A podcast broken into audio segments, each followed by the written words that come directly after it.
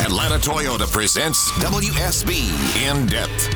Dr. Ben Lefkove's founder, CEO of Viral Solutions, he told WSB's Michelle Wright that what we are all feeling yesterday and today with moving the clocks back an hour, it's a lot like jet lag. It really just has to do with you know disruption of your you know your typical circadian cycles. So you know a lot of people you know exist on a you know on on a habit essentially of when they wake up, when they go to sleep, and what their length of their day typically is. And when you abruptly adjust that, you know it can throw a bit of a shock uh, to the body. So you know when you abruptly have to wake up earlier or go to sleep a little bit later, it does it can throw a bit of a shock. But you know we've all had instances where we've had to wake up early uh, or later. And uh, usually with this, it just takes a little bit of time and then you get used to it. This one doesn't affect me as much as like the springing forward, but it makes sense that when there's an abrupt change and everybody's going through it, there are some times where it is rough going from time to time.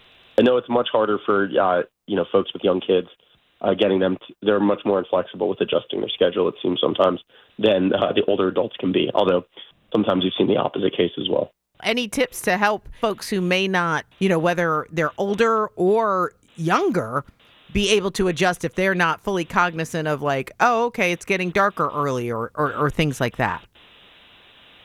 Yeah, I mean, I think definitely listen to your body signals that they give you. Don't force yourself to stay up or go to sleep later or earlier. Uh, your body will self-regulate around the clock and around the times that that you kind of push it to do.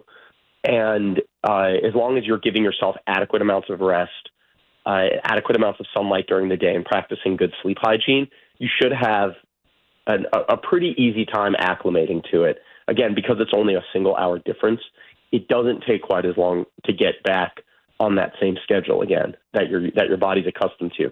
But I think it's really important to go back to the basics and the things that work: good nutrition, uh, lots of sunlight during the day, lots of light during the day if you can, natural light especially. Getting exercise during the day is a great idea, uh, and th- those are things that can really just help uh, help you fall, you know. And then, of course, when it's dark, making your room dark when you sleep, which usually, you know, in this season it's not a big problem, but making sure we practice those good sleep hygiene will will help your body, you know, acclimate to to the new time.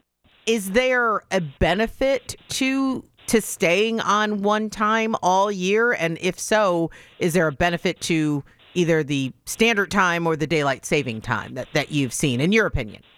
Yeah, in my opinion, I'm speaking as an individual here, not with any representative body, but I think it would be better for us to get on a single, you know, single time zone and stick with it instead of moving.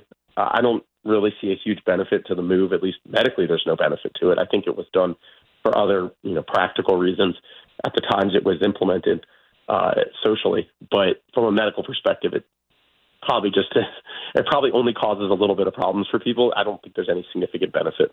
Remember, we post all of our in depth segments at WSBRadio.com after the show every morning, just after 9 o'clock.